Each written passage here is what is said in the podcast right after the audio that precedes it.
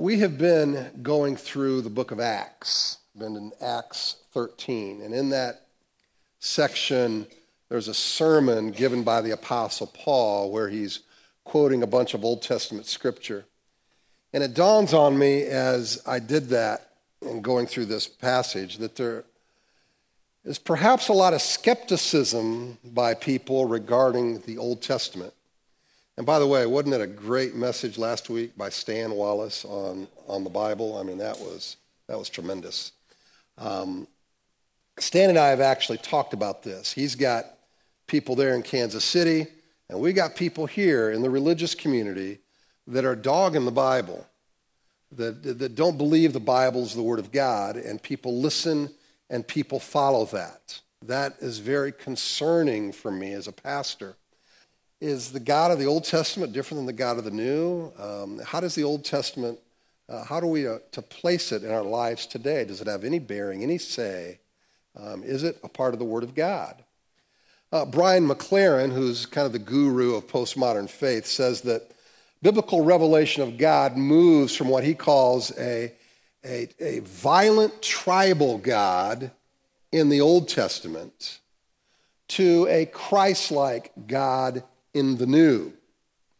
As a result, he says we, we cannot simply say that the highest revelation of God is given through the Bible. Rather, we can say that for Christians, it's in Jesus who gives us the highest and deepest and most mature view of the character of God.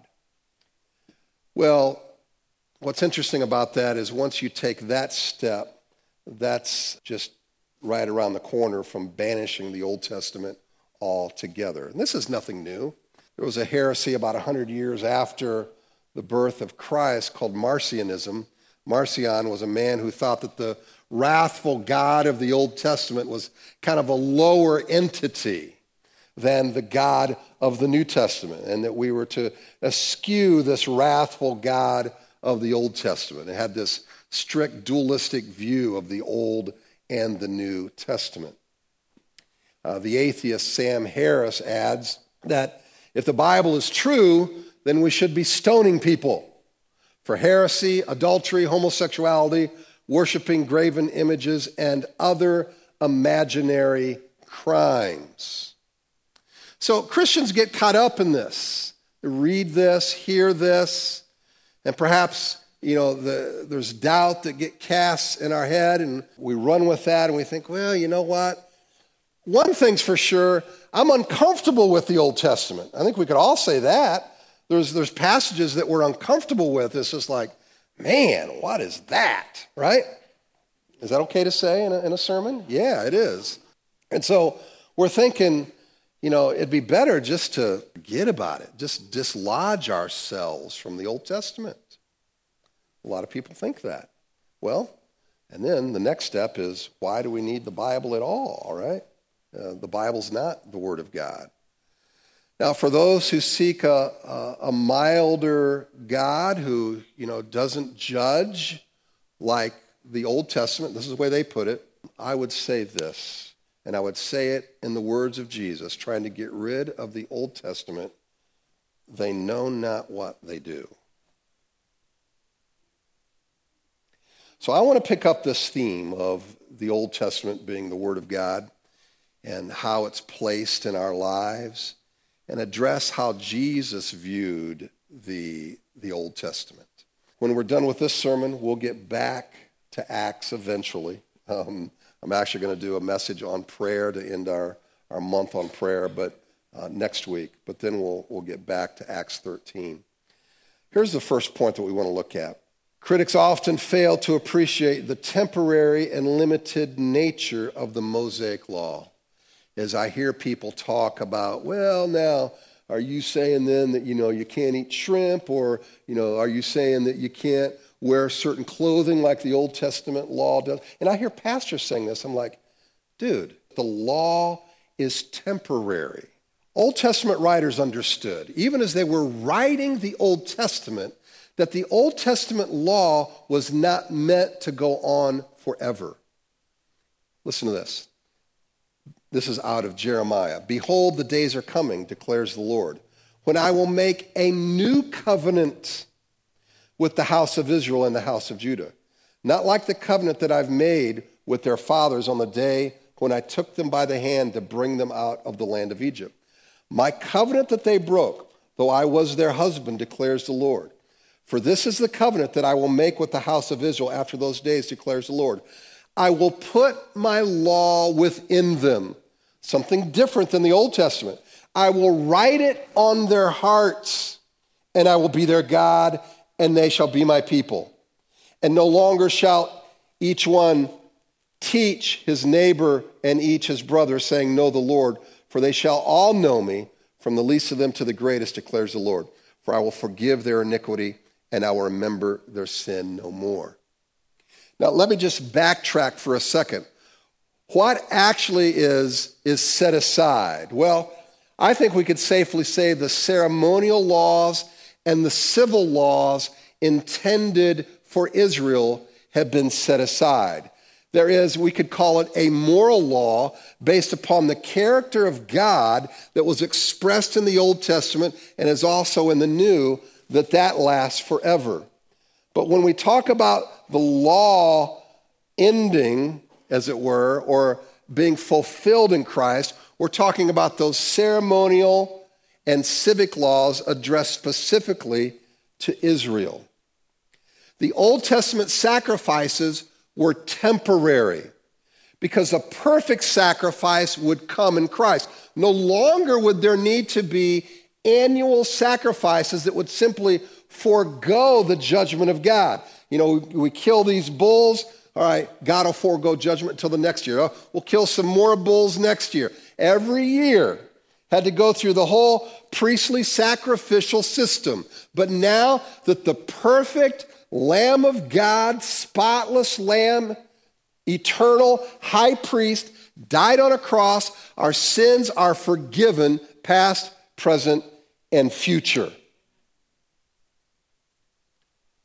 We read this in Hebrews. You have neither desired nor taken pleasure in sacrifices and offerings and burnt offerings and sin offerings. These are according to the law. Then he added, Behold, I will come to do your will. He does away with the first in order to establish the second. And by that will we have been sanctified through the offering of the body of Jesus Christ once and for all. The first, the law, the second, the new covenant in Christ. Not only was the Old Testament law limited in time, but it was limited in scope. The Old Testament law was intended for Israel. The garment restrictions, the diet restrictions, the specific punishments were a way to demonstrate their separateness, speaking of Israel, their separateness from a larger society from the culture around them. Such laws were never intended to be given to every nation. We see this limited scope in Exodus 19. Now, therefore, if you'll indeed obey my voice and keep my covenant, you shall be my treasured possession among all peoples. I've got my treasured possession, and then I've got everybody else. For all the earth is mine, and you shall be to me a kingdom of priests and a holy nation. These are the words that you shall speak to the people of who? To the people of Israel. So, all of these laws about clothing, about eating, they could not make a heart clean. These would be reminders, though, of what we might call a greater cleansing that was to come in Christ. As Jeremiah said, a new heart a heart being cleansed. Jesus being the ultimate sacrifice for sin makes us clean. The veil that was in the temple, that was like a foot thick, when Jesus died on that cross, it was supernaturally torn in two. That no longer is there a separation from all of the priests and all of these you know, people that were in the Holy of Holies to help with the sacrifices and all that. None of that anymore. Now we have a, a segue because of Christ an entryway to enter the Holy of Holies. It's a way of saying we can now embrace this relationship with God with freedom and with confidence because of the work of Jesus.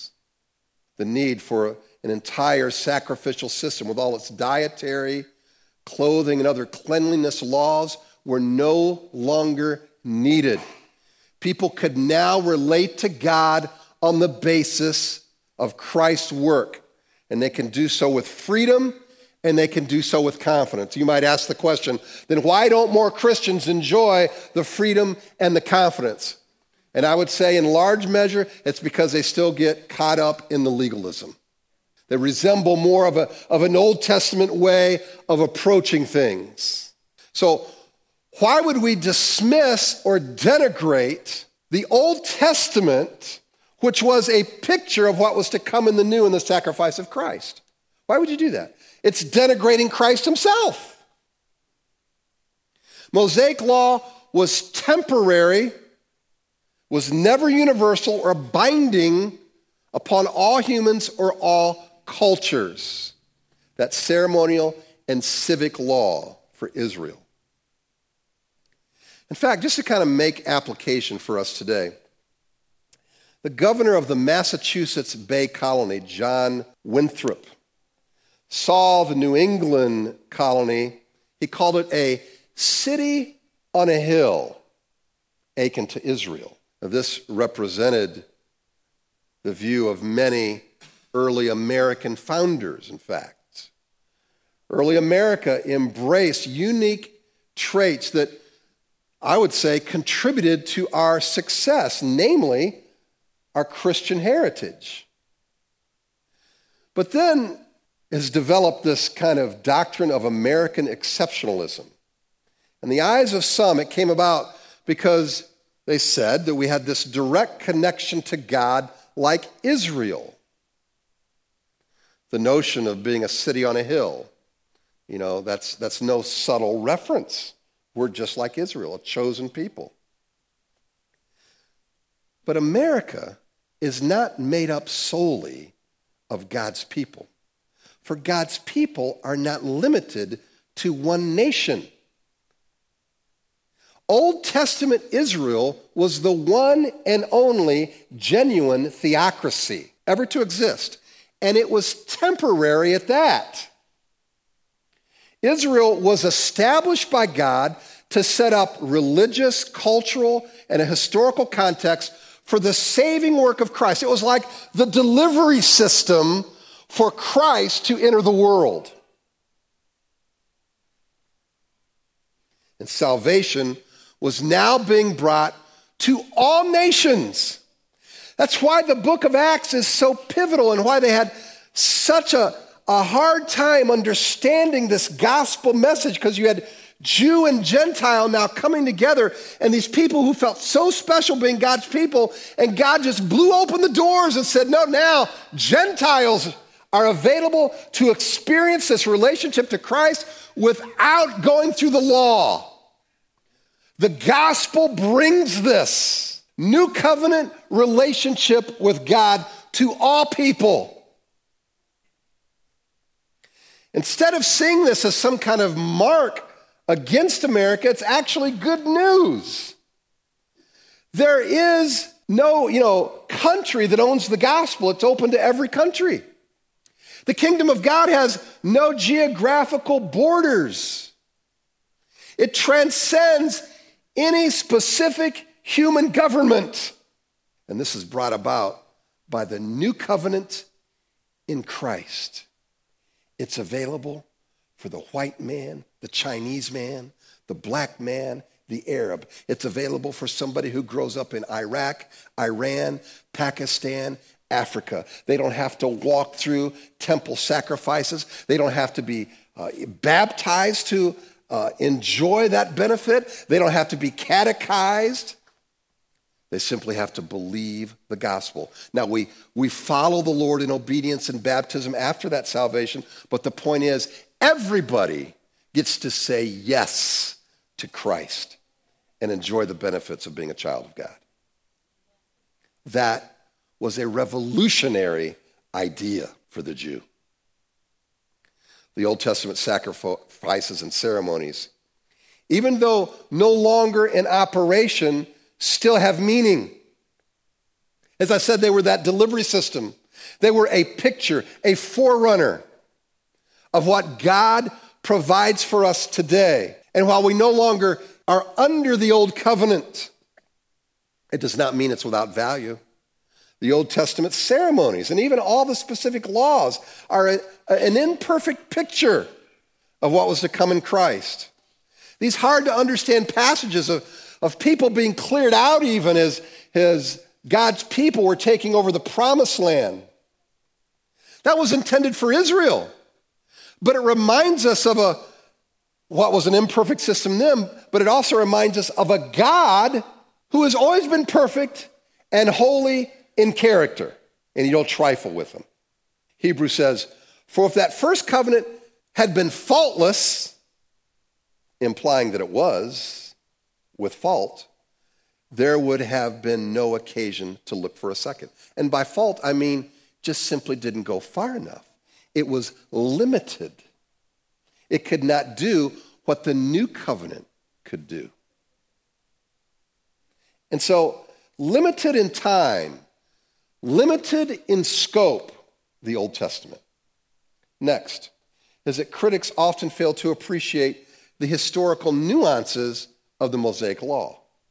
Now, imagine for a second a Western diplomat wanting to export democracy to, let's say, Pakistan. Now, if you're unfamiliar with Pakistan, they are 96% Muslim. Think of the difficulties to overcome trying to import democracy, tainted with a little bit of your religion, with people who are thinking Sharia law. I mean, a radical change of heart and mind would be required. And simply changing laws would not change the thinking of the people in Pakistan. In fact, you can probably imagine there would be large scale resistance to those kinds of changes. Agreed? So, if we journey back into the ancient Near East during the time of the Old Testament, we enter a world that was vastly different than ours. And these people would seem strangely foreign to us, with all kinds of, of ways of operating and, and, and assumptions that we would find rather queer because they would be so different. We would also see a culture whose social structures were badly damaged by the fall, by sin entering the world. It's within that context that God is trying to raise up a covenant nation and then give his people laws to live by. Now, Israel was not immune to being influenced by the culture. And understand that Israel progressively got further away from the ideal that God wanted for his people, which was first revealed in the garden, where they had perfect fellowship people did with God and perfect fellowship with one another. But it was short lived. So the Mosaic Law was a tool to move God's people toward this separateness, to recognize these people different from the rest of the culture. They would be God's representatives as a people, but certainly imperfect. We see for instance, Israel far from the ideal in Genesis 2, when the prescription of marriage is given. One man, one woman, in permanence and unity. And then we read this. And Jesus said to them, Because of your hardness of heart, Moses allowed you to divorce your wives. But from the beginning, it was not so. You have strayed so far, there has got to be a law to limit the impact. There's an exception, if you will, of divorce. But in the beginning, that was not necessary. God put into the Mosaic law a way for people to escape further negative impact from a culture around them. The ideal was not divorce. The ideal was this marriage that God laid out in Genesis. But sin entered the picture. And by the way, it's entered all of our pictures and all of our narratives, right? None of us are exempt. But God had to put things in place as a protection and as a way of communicating this separateness. The culture of the Near East was rife with idol worship that included every sexual deviation you can think of, included polygamy, slavery, a host of other maladies as a result of the fall of humankind. And I might add, God never approved of any of that. But laws were put in a place to deal with the culture that they were living in, to help God's people to establish a separateness from that culture. Another example would be the justice system at the time of the surrounding culture when God gave these laws. For certain crimes, the Hammurabi Code, which was the Babylonian code of law, insisted that with minor offenses, you have your tongue, breast, hand, or ear be cut off. Uh, one severe punishment involved the accused being dragged around in a field by cattle. In ancient Egyptian law, punishments included cutting off the nose and the ear, and the Code of Hammurabi insisted on death for a thief. Whereas the Old Testament demanded double compensation for the loss. So, you know, if you take something worth $5, you got to pay back 10. And regarding penalties for theft in the Old Testament, David Baker observes, and I quote, that those laws were much more humane than in ancient Near East laws because they never involved mutilation, beating, or death. Deuteronomy says this in this regard If a malicious witness arises to accuse a person of wrongdoing, then both parties to the dispute shall appear before the Lord, before the priests and the judges who are in office in those days. The judges will inquire diligently, and if the witness is a false witness and has accused his brother falsely, then you shall do to him as he had meant to do to his brother. So you shall purge the evil from your midst, and the rest shall hear and fear, and shall never again commit any such evil among you. Your eye shall not pity. It shall be life for life, eye for eye, tooth for tooth, hand for hand, foot for foot. You might remember Jesus even repeating those words in the New Testament. I want to read for you a commentary on this written by Paul Copan in his book, Is God a Moral Monster? Making Sense of the Old Testament God. And by the way, if you have further questions about more specifics in the Old Testament law, I'd highly recommend that little book. It's about 250 pages, does a great job in dealing with a lot of the specifics I just don't have time to go into. Let, let me read this passage for you. I think it sheds a lot of light. Such exacting punishments, that, you know, eye for eye stuff, called lex talionis, are mentioned in several places. And he mentions uh, Exodus 21, Leviticus 24, and Deuteronomy 19. What's interesting is that in none of the cases is an eye for an eye taken literally. Yes, a life for a life was taken in a straightforward way when it came to murder, yet such examples in these passages calls for monetary compensations, not bodily mutilation. For example, following on the heels of the Lex Talionis passage in Exodus 21, verses 23 through 25, comes Exodus 21, verses 26 and 27. And it illustrates the point we're making quite nicely. If a man hits a manservant or maidservant in the eye and destroys it, he must let the servant go free to compensate for the eye. And if he knocks out the tooth of the manservant or maidservant, he must let the servant go free for, uh, to compensate for the tooth. We don't have a literal eye or tooth in view here, just compensation for bodily harm. Scholars such as Raymond Westbrook note that the lex talionis was uh, as a principle of compensation wasn't taken literally. The point of lex talionis is this the punishment should fit the crime. Furthermore, these were the maximum penalties.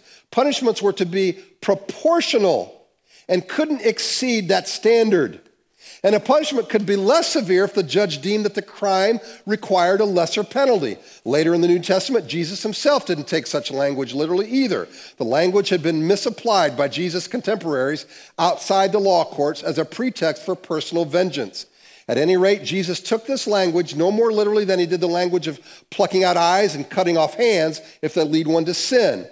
What's more, carrying out punishments that fit the crime protected the more vulnerable the weak, the poor, the alienated. The wealthy and powerful couldn't dictate the terms of punishment. In fact, the socially elite could receive these proportional punishments like everyone else. End quote. So, what we sometimes have viewed this eye for an eye as some kind of literal thing, what is that? Was actually the Old Testament law saying, make the punishment proportional. Let the, let the, the judgment fit the crime. It was a way to convey exacting punishment, not to go way beyond the offense. And so, in fact, the Old Testament law in this case brought a greater mercy than what the outer culture was practicing. And when you, when you take into consideration the outer culture, then those words of eye for an eye make perfect sense. Jesus, lastly, normally I get applause when I say lastly, viewed the Old Testament as the Word of God. Jesus viewed the Old Testament as the Word of God. It completely befuddles me how anybody in their right mind could say, I just want to take the words of Jesus, but not the Old Testament. I mean, do they even get what they're saying? Do you understand that, that Jesus believed that the Old Testament was divinely inspired? Do you understand that Jesus quoted the Old Testament? Do you understand that in the New Testament, the Old Testament is quoted directly over 300 times, alluded to 500 times. Jesus said of the Old, the scripture cannot be broken. Now, when he speaks of the scripture, the only thing he has in hand is an Old Testament scroll.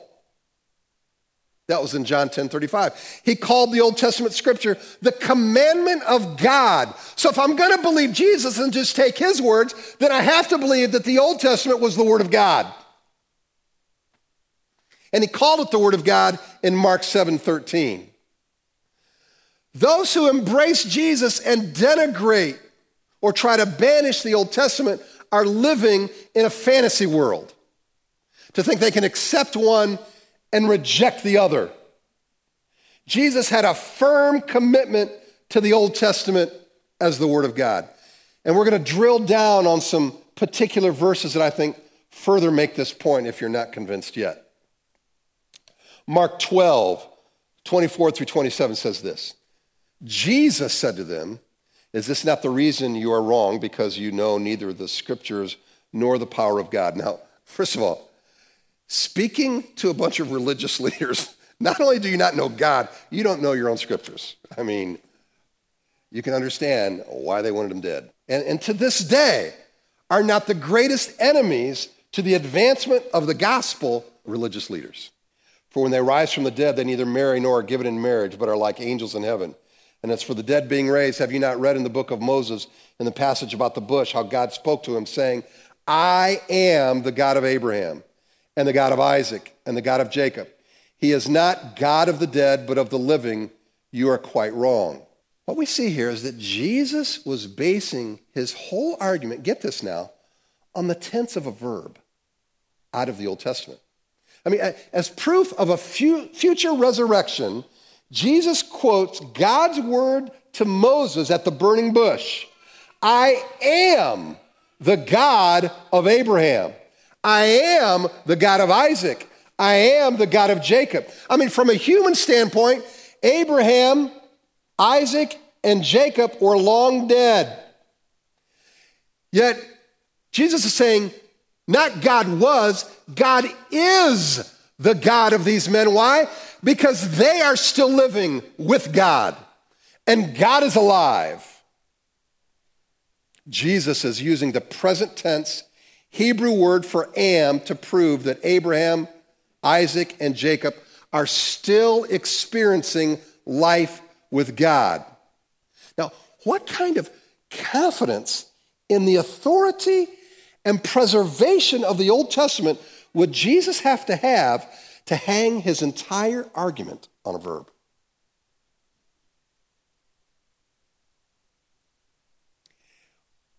We also read this in Mark 12. And as Jesus taught in the temple, he said, How can the scribes say that the Christ is the son of David? David himself, in the Holy Spirit, declared, The Lord said to my Lord, Sit at my right hand until I put your enemies under your feet. David calls himself, uh, David himself calls him Lord. So how is he his son? And the great throng heard him gladly. Here Jesus quotes Psalm 110 confirms Dave, David is the author, but also Jesus states that David wrote by whose power? Under the power of the Holy Spirit. Amazing. And then Matthew 5.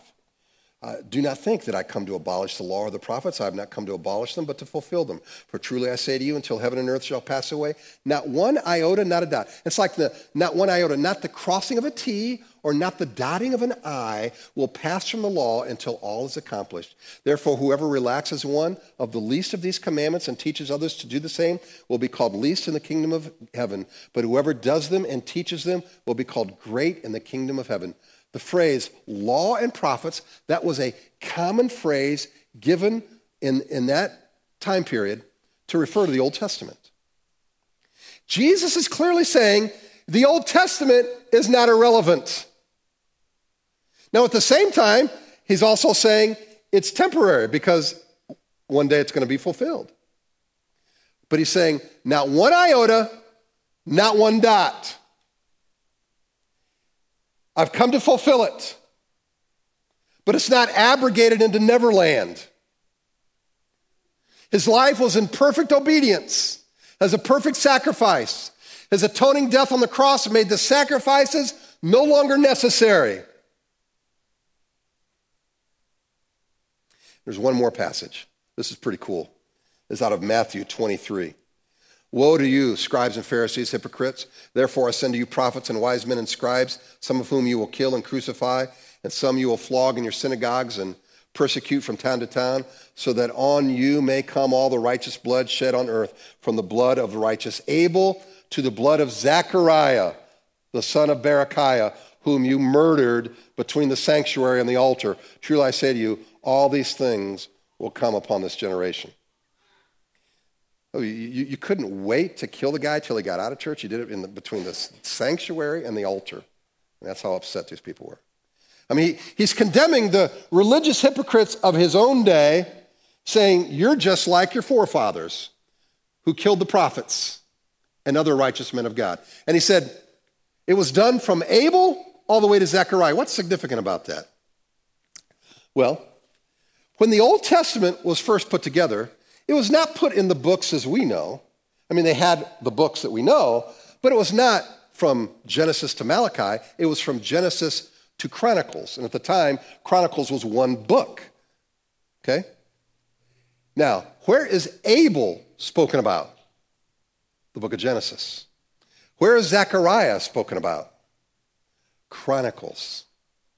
What Jesus is saying is that from the beginning of the Old Testament to the end of the Old Testament, there are issues that you folks have not deal with, have not dealt with.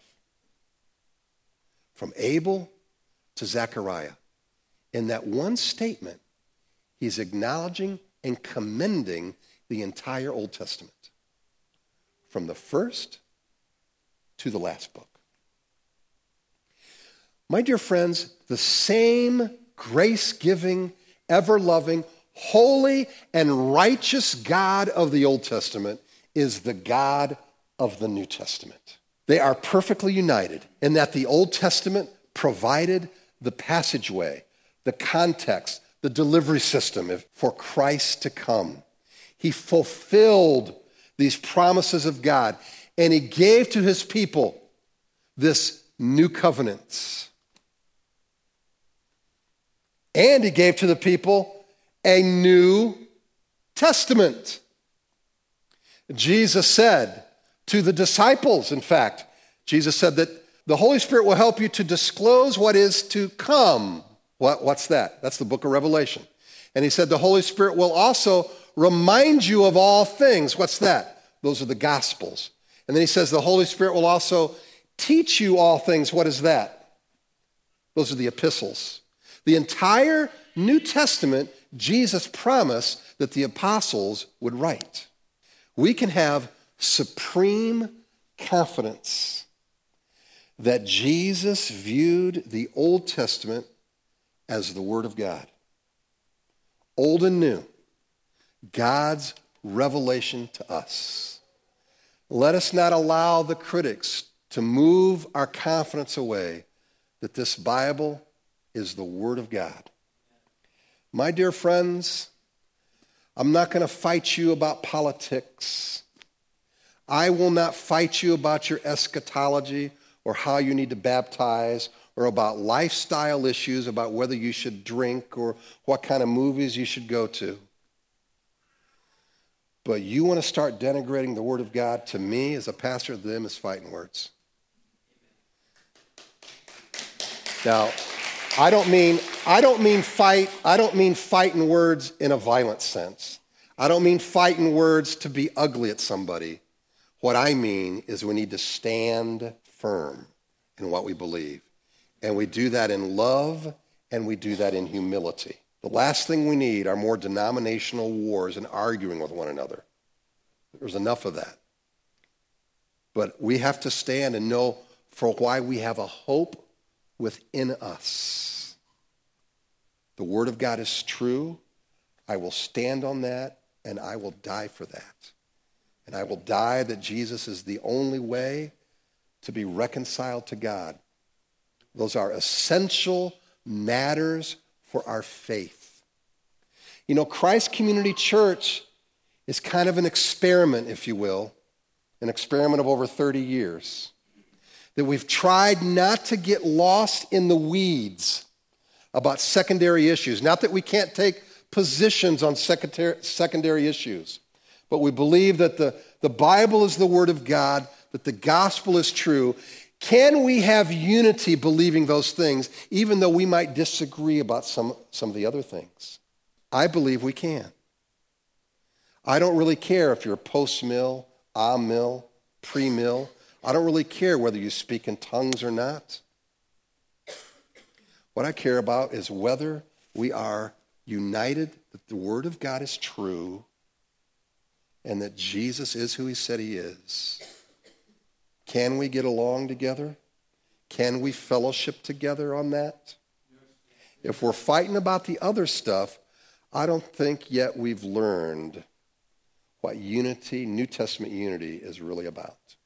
Father, thank you for your word that is true. I thank you for the fact that you have given to us this revelation. And Lord, I'll be the first one to admit that we screw it up. I'll be the first one to admit that not only do we not understand sometimes, but we get it wrong. We get hot and bothered about stuff we shouldn't get hot and bothered about, and we fight. But Lord, we know that we're to stand firm. And I, I, I remember the words that Paul wrote to Timothy that, that he was to guard the deposit that was given to them, speaking of the word. You're, that you're to protect it. And Lord, there's such a strong desire for know why we believe what we believe. Not, not in a sense of saying we're better than the next guy and not to create a conflict, but Lord, so that we can have confidence that what you have said is true. So I pray for these, my brothers and sisters, that they would, they would have a, a deep sense that your word is true. And where there are doubts, they would be intellectually honest about those doubts. And that you might teach, you might come alongside and help them come to grips with whatever those questions are. And we all have them. So we admit our finiteness to you, God. And we approach this not having all the answers.